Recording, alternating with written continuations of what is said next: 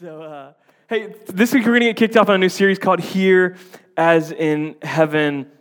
And uh, it, there's this kind of running joke when you come over to our house. And if you haven't been over to our house, we'll have you over soon. Uh, it's just a lot to try to get a ton of people over uh, at one time. So anyway, uh, it's a kind of a joke when you come to our living room. We've got one of those nice gallery walls over the couch, you know, and it's got all the pictures from years past. And there's kind of this running joke in our house when people come over for the first time, they begin to notice all the different hairstyles I've had throughout the year. So if you've been here for five years, you've seen four or five different hairstyles. And uh, here's the thing, though. Like, I like it short in the warm months, but I really like it long in the cold months because it's beanie weather and long hair looks cooler with a beanie, you know, and um, And it's just, there's just, there's a struggle in that, though. There, there's a struggle. And do you know what the struggle is, though? Like, one, you, you, you have to gr- you have to grow it out. And, and the struggle is that you have to go through what? The You got to go through the ugly stage. The ugly stage is hard.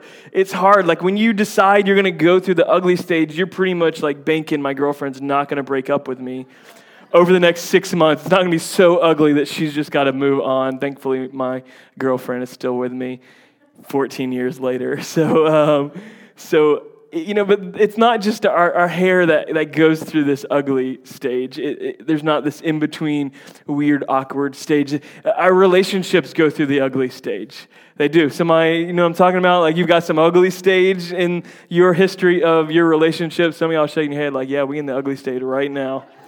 It is ugly. There's lots of ugly tears happening around my house, you know. So there, there's the ugly phase with, stage within our relationships. There's the, I think our church went through an ugly phase at one point, and that's where Pastor Kyle was, was uh, you know, crying ugly tears behind the scenes. And uh, we go through that in our careers. There's an ugly stage, right? You, you're not at the bottom of the totem pole, maybe where you started, where there was no responsibility and no pay to match that responsibility.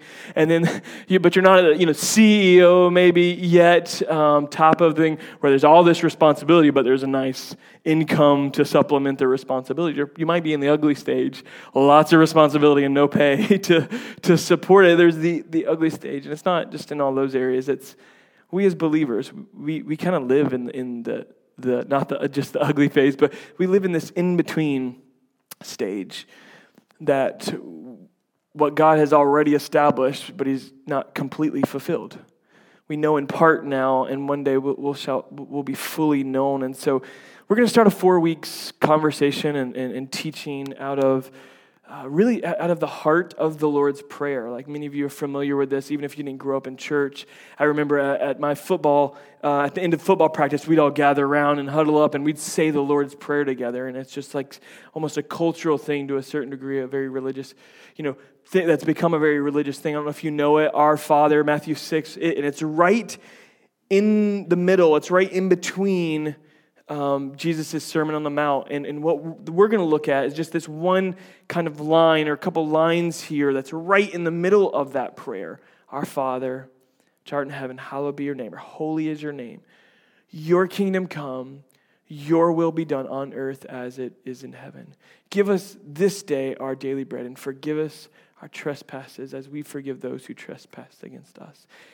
And lead us not into temptation, but deliver us from the evil one. Uh, and then many of us have, will add, for thine is the kingdom, power, and glory forever and ever. Amen. Um, right? And that's the that end of the prayer. And so we're going to be looking at this, this idea of your kingdom come, your will be done on earth as it is in heaven. You've probably heard the phrase kingdom of God before, but if I asked you to define it, you'd probably be like, mm, take a little while to process that and really put it into words because it's complex. Jesus talks about the kingdom of God more than he does anything else. Like, this is a theme. This is a big theme for Jesus. He talks about it more than uh, heaven and hell. He talks about it more than money, which everybody's like, he talks about that more than anything. No, he talks about the kingdom of heaven, the kingdom of God more than anything. He constantly uses this idea. And, and in the Old Testament, this actually doesn't show up, this idea of kingdom of God. It doesn't show up at all. But the idea of God as king shows up all the time. There's this ongoing story and theology. And this is important as we begin to look into the New Testament and the text we're going to lean into today to understand more of what this means. Because um, because the truth of the matter is that this prayer is that we might live it out. We might establish God's kingdom on earth as it is in heaven, and we might be a part of that. But to, but to, but to really get there and be able to live that out, we got to know what the kingdom of God is.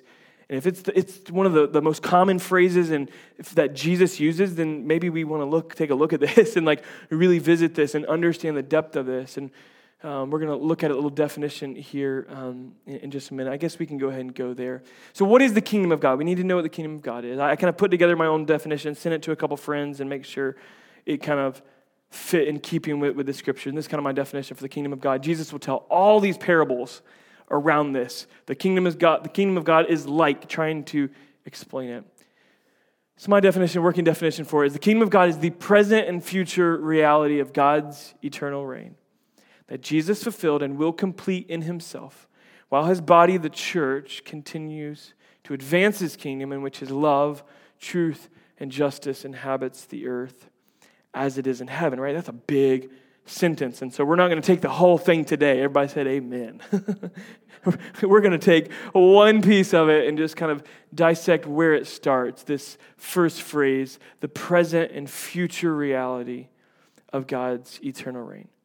The present and future reality of God's eternal reign. Like I mentioned, um, there is a there's a Jewish understanding of this that comes from the Old Testament. God as king it, it is uh, perpetuated all throughout the Old Testament. Just a couple of scriptures that talk about this right here in Psalm. We see one of them, Psalm ten sixteen. The, the Lord is king forever and ever. The nations perish from his land. Second Chronicles twenty and six, the Lord, our Lord God of our fathers, are you not God in heaven? You rule over all the kingdoms of the nations. In your hand are power and might so that none is able to withstand you. There's just this overarching theme from beginning to end that in the beginning God, that, and, and he's been king overall. He created everything, and so he's He's king. And while there's not going to be a definition or a quiz on this big definition next week, the implications for our life today are, are profound and huge. And I think God wants to speak something in here. So I don't want to just do some nice little Bible study and learn what the kingdom of God is. I want us to understand that God is king and he wants to be king over every moment of every day with us. And and not just in this, yeah, I'm a part of the kingdom, I'm a part of the Christ. No, no, no. It, it's the present and future reality. And we are an, an active part as we begin to look into the New Testament and what Jesus really means by this. And so there's this Jewish understanding that they they already kind of assume it and understand God as king, and so the kingdom of God. Many times kingdom of heaven is used as well. But that's really only because the, the Jewish people have such a reverence. Hebrew people have such a reverence about the name God. And so many times they won't even pronounce the word God historically. They won't pronounce God. They would say something like heaven, or they would just put a breath. When they would write it, they wouldn't write God. They'd kind of, in our kind of context, they'd put G D. And they're not saying G D. They're, they're, they're, they're, they're not wanting to write the whole word out of reverence for Yahweh, king over all, creator, God. It's just complete reverence. And so when we see kingdom of heaven, kingdom of God, that's That's why we see both of them meaning the, the, the same thing. Jewish people have an understanding of what this meant. Uh, we've got a couple of this. The Jewish interpretation for the kingdom of God coming and being at hand would have been this, this perspective of this military and political conquest. They wanted victory. Like when they wanted a king to come and rule over them, they wanted someone in the model of David, in the Davidic model, like some incredible leader that the people will chant his name and he'll be the Messiah. And Jesus came so differently from that. He, he did not come to establish a kingdom in that way. In his first sermon, he began to talk about the Beatitudes. I don't know if you remember that. Uh, Blessed are the The, the, the peacemakers, for they shall inherit the earth. N T Wright said it like this, to the Jew in the village of the kingdom, uh, the, in the village, the kingdom of God arriving was about the vindication of Israel, the victory over pagans, and the eventual gift of peace, justice, and prosperity. And Jesus begins his sermon with, blessed are the poor in spirit, for theirs is the kingdom of heaven. So they're expecting prosperity, and he's like, blessed are those that are poor in your spirit. For the, there's the kingdom of heaven. And so we see this early in the New Testament. John the Baptist says the exact same thing Jesus begins his sermon with. John the Baptist came saying, um, and it's this phrase right here that Jesus says in Matthew chapter four, repent, for the kingdom of heaven is at hand. John the Baptist said the exact same thing just one chapter later. This is the beginning of Jesus' ministry. He's just been tempted there in Matthew four. And he says this, repent for the kingdom of heaven is at hand. Just um, right there at the beginning of his ministry. Again, Mark one in his gospel records that Jesus in Galilee at this time and saying pretty much the exact same thing after John was put in prison. Jesus went into Galilee proclaiming the good news of God. The time has come. He said the kingdom of God has come near. Repent and believe the good news. So there's this, this calling for repentance and that the kingdom of God has come near, or it's at hand is the phrase that, that is used several times in our translation. But the Greek word for at hand or come near is this Greek word engizo is how it's pronounced, engizo. And it means to bring near, and this is huge. I don't want you to miss this. The, the, kind of the, the real depth of this understanding means to join one thing to another. So Jesus in coming to the earth, it's at hand. Jesus is joining God's eternal reign and bringing it to earth. He's bringing it to, he's joining what God has always, and he's coming to establish it. And Jesus will complete that and fulfill that, not only um, in the present age as, as he begin to look out and tell the disciples the kingdom of God is in your midst, it's here. But there's all also this anticipation, this groaning among us as believers that he will return and, and he'll fully establish his kingdom and his reign on earth as it is in heaven. And so it, it's important that we begin to ask ourselves, okay, so pastor, cool, cool definition, cool understanding of the Greek meaning that, that Jesus really was bringing that God's reign to this earth, and Jesus would pass it off to us to establish his truth, justice, and peace on this earth. But, but what does that mean for us? It means for us, we're in the in-between. As believers, we live in the in-between ugly stage, you know, until he returns. It, it, it means that um, God's already done a work that he, he still has not yet to fully complete. He's already begun a work, as, as uh, Paul said to the church at Philippi, he that began the work in you will be faithful to complete it. You know, and, and it means that we're kind of stuck between the, the, the present and the promise. We're stuck between kind of what God's already done in, in our life and what he's still yet to do. And we're, we're kind of in this in-between stage as believers in that the kingdom of God is our hope. It's our hope. It, it's what we, it's our hope. It's our mission. It's our fellowship with God. It's this full, full, full expression of where we as believers find ourselves. And and for Jews, it was their hope. Like the kingdom of God coming to be established was their hope. And for you and I, it's our hope too, that God's eternal reign is present, but there's also this future reality in which it'll be established in a, a new and fresh way.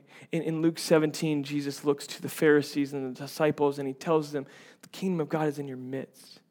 It is, it is here, it is present with us right now. And so how, what does this mean for us? How do we begin to establish God's kingdom on earth as it is in heaven? Okay, Pastor, I need you to make this practical for me. It feels like very ethereal kingdom of God. I need to, to get this down. What does this actually mean for me? Well, he, here's what it means. It means that in order for us to live in the kingdom of God and to establish his earth on uh, his will on earth as it is in heaven, that means we need to be submitted to the King of the kingdom. We have to be submitted to the King of the kingdom. We can't just say, yeah, I'm part of the kingdom of God and not be living in submission to Christ on a daily basis. And not just hoping that like we'll be established in his kingdom when he's called us and he's given us mission and purpose to establish his kingdom here today and to spread the good news of the gospel. So there's these daily implications for us to be in submission to God and to walk in obedience.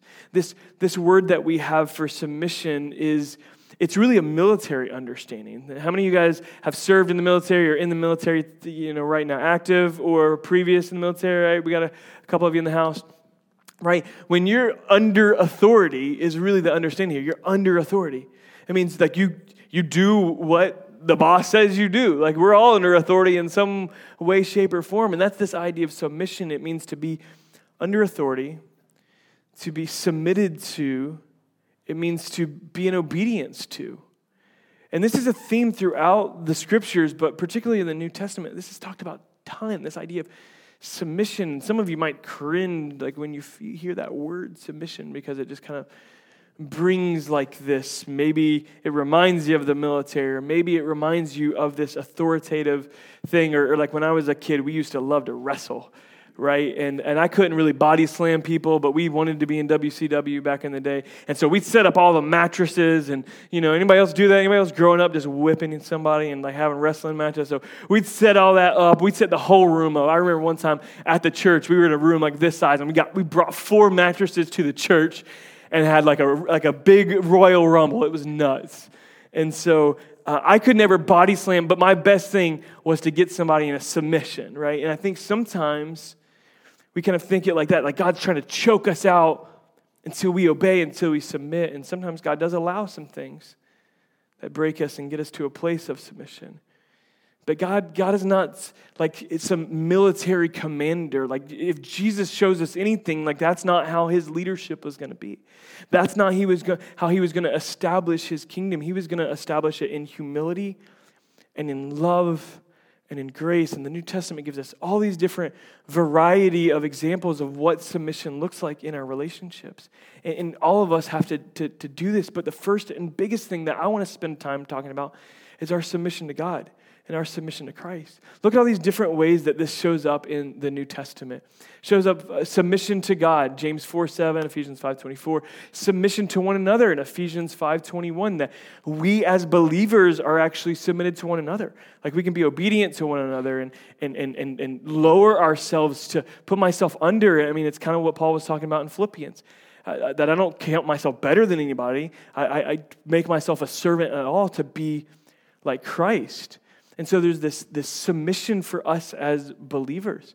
Uh, in Ephesians five twenty-two, the next verse, submit wives to your husbands, that, that God's uh, established uh, order and, and authority in, in his home, and that men are to, to be a spiritual leader, and but not just some dominating leader, but to be as Christ was and to lead with complete sacrificial life for our wives, to love our wives as Christ loved the church, and he died for them.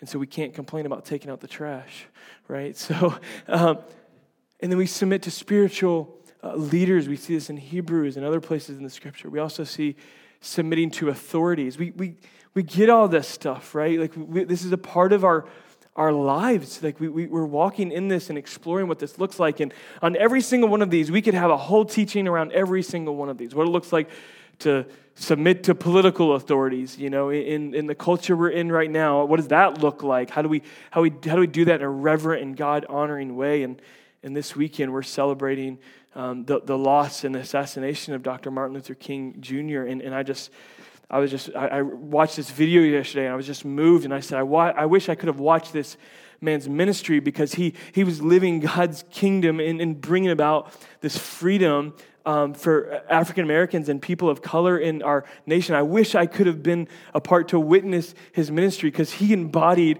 bringing God's kingdom on earth and doing it in such a just and and wise and graceful and powerful, principled way that I just I wish I could witness that.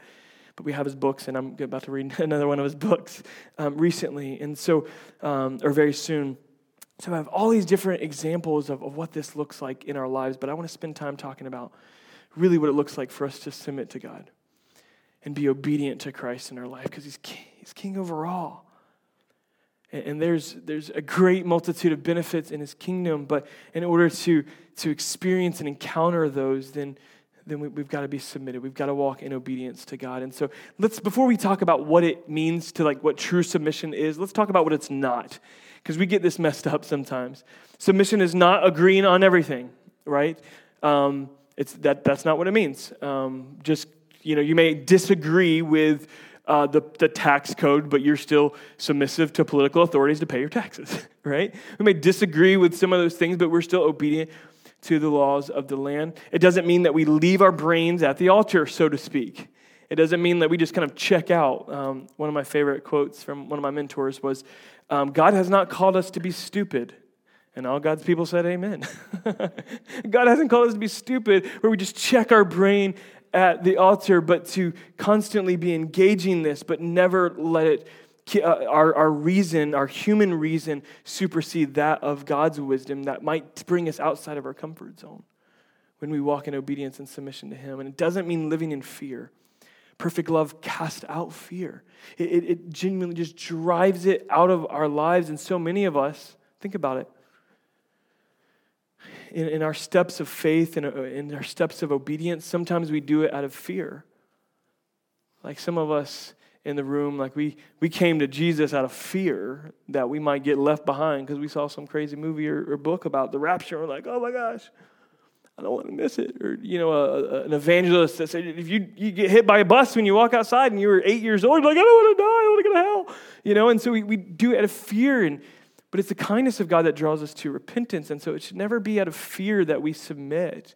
We walk in obedience. It's God's love that draws us, and he is leading us through that. Jesus Christ's life and ministry showed us that. So that's, that's what submission is not. We could talk a few more things, but let's leave it there. But true submission is this. True submission is this. It's, first of all, it's motivated by love and trust. It's motivated by love and trust. Um, Jesus himself said, not my will, but yours be done. Jesus himself, when he was in his earthly flesh, fully God, fully human, he found himself submitting his will to the Father. And and for, for many of us, if you're having trouble submitting in, say, a, a certain area of your life, God's plan for marriage, God's plan for finance, God's plan for your life, your career path, for you, like you fill in the blank, like whatever the area is that, man, I'm I'm struggling submitting, being obedient to Christ. I know this is what he's calling me to. I just call you to evaluate these two things.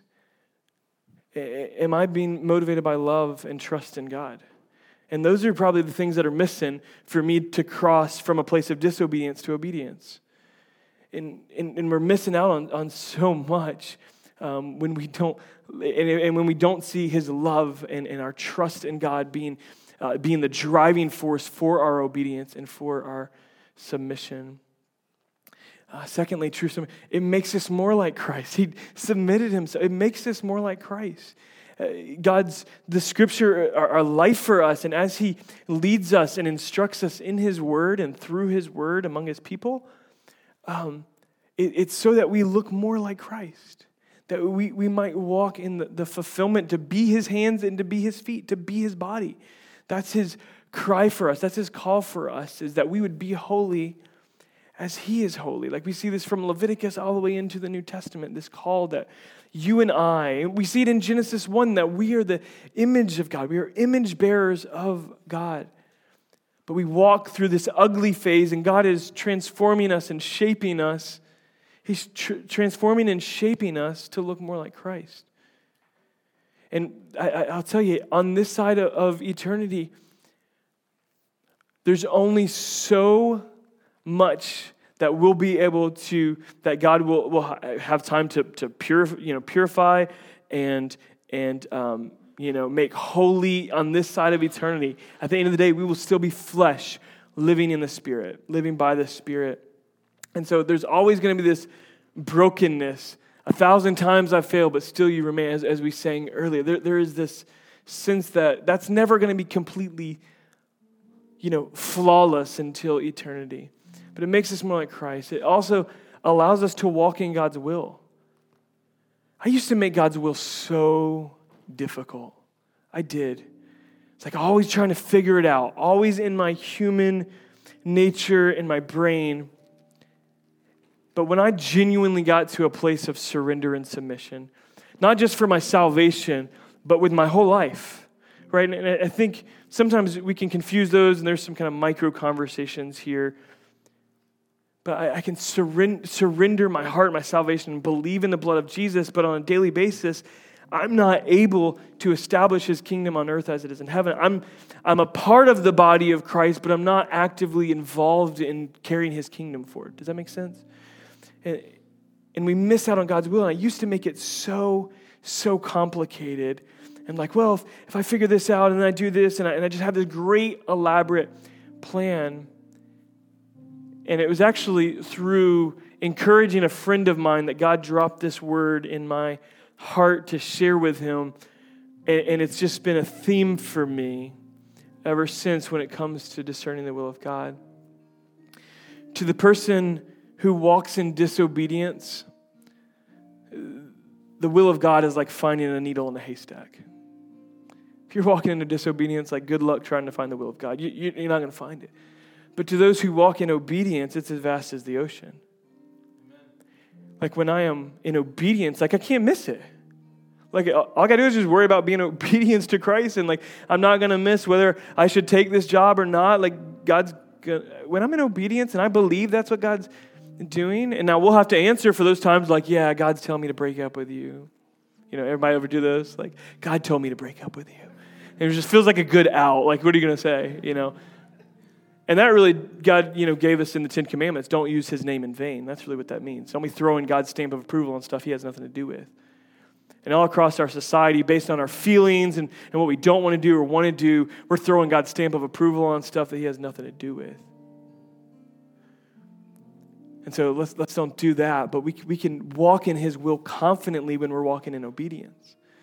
And so some of our anxiety that we experience, some of our, our struggle and stress is just because we're not in obedience. And, and when we get in obedience and we get in surrender, like, some of that stuff just begins to fade because there's confidence in obedience.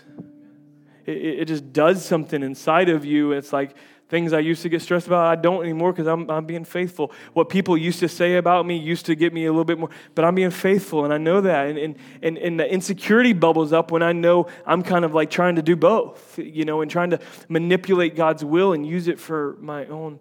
So that was a lot longer than I wanted to do on that. But um, it allows us to experience God in the supernatural. It really does. Going back to go back to that very beginning of that scripture in Matthew, Lord's Prayer, um, Matthew six and nine, ten here. Um, our, our Father which art in heaven, hallowed be your name. Thy kingdom come, your will be done on earth as it is in heaven. Give us this day our daily bread. I, I've always read this scripture a little bit different than most. I, I've just always looked at it. Your kingdom come, your will be done on earth as it is in heaven. Give us today, or, or many, give us this, this day is actually, I believe, what the translation should render. Today, as it is in, uh, give us give our daily bread. And I've always interpreted that. I've always connected that to, like, what Jesus was talking about in John chapter four when he told his disciples, I have food you know nothing about. I, I'm filled by doing the will of the Father. And so, for some of us in the room in which we're kind of searching and, and longing and trying to find out that food, that sustenance that's going to satisfy, fill in the blank, our addiction or, or our need to have somebody right beside us or our, our insecurity that's going to fill all that, it's just begin to connect this. Like our, there is sustenance in, in this prayer to me. I've always looked at it. God, give us that day. Give us the day of your kingdom as my daily bread. Like my heart is to live for your kingdom. And so you can disagree with how I render that, but that's just how God's always spoken to me based on how I see it in John four and how Jesus speaks about bread and food and sustenance, that we are filled and supplied with everything we need when we are walking in obedience to him. And so we live in this, this kind of ugly phase, if you will, this in-between stage in, in which our path forward to, to living out his will on earth as it is in heaven is through radical obedience, I would even say. I mean, begin to look in the New Testament. I remember hearing Francis Chan talk about this, and he said, I just want my life to look like it fits in the Book of Acts. Amen. I, I, I don't want mine to be one that I would just, just flip past, but where it would be like, whoa. Like, these fishermen were literally on the side of the road, and Jesus said, come follow, and they, like, quit their job and, like, walked out. And uh, most of the time when we're discerning God's will and obedience, like we do it based off of our comfort is how far we'll o- obey. And, and God builds that trust, and that faith is grown over time in order to make this radical obedience. But I, God wants us to be participators in his kingdom, not spectators in his kingdom or of his kingdom.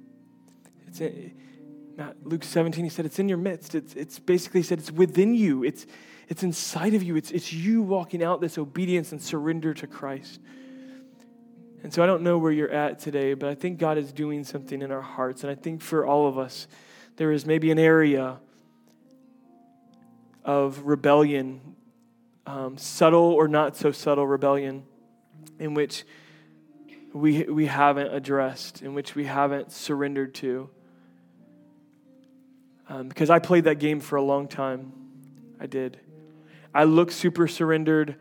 I I said the right things. I did the right things. Um, but there was all this subtle rebellion in me. Um, and that's some of the most dangerous stuff going on inside of us. We clean the outside of the cup, but the inside's a mess. And God wants to, to bring us into a place of total surrender that we might bring his kingdom on earth as is in heaven through radical obedience to join one thing to another.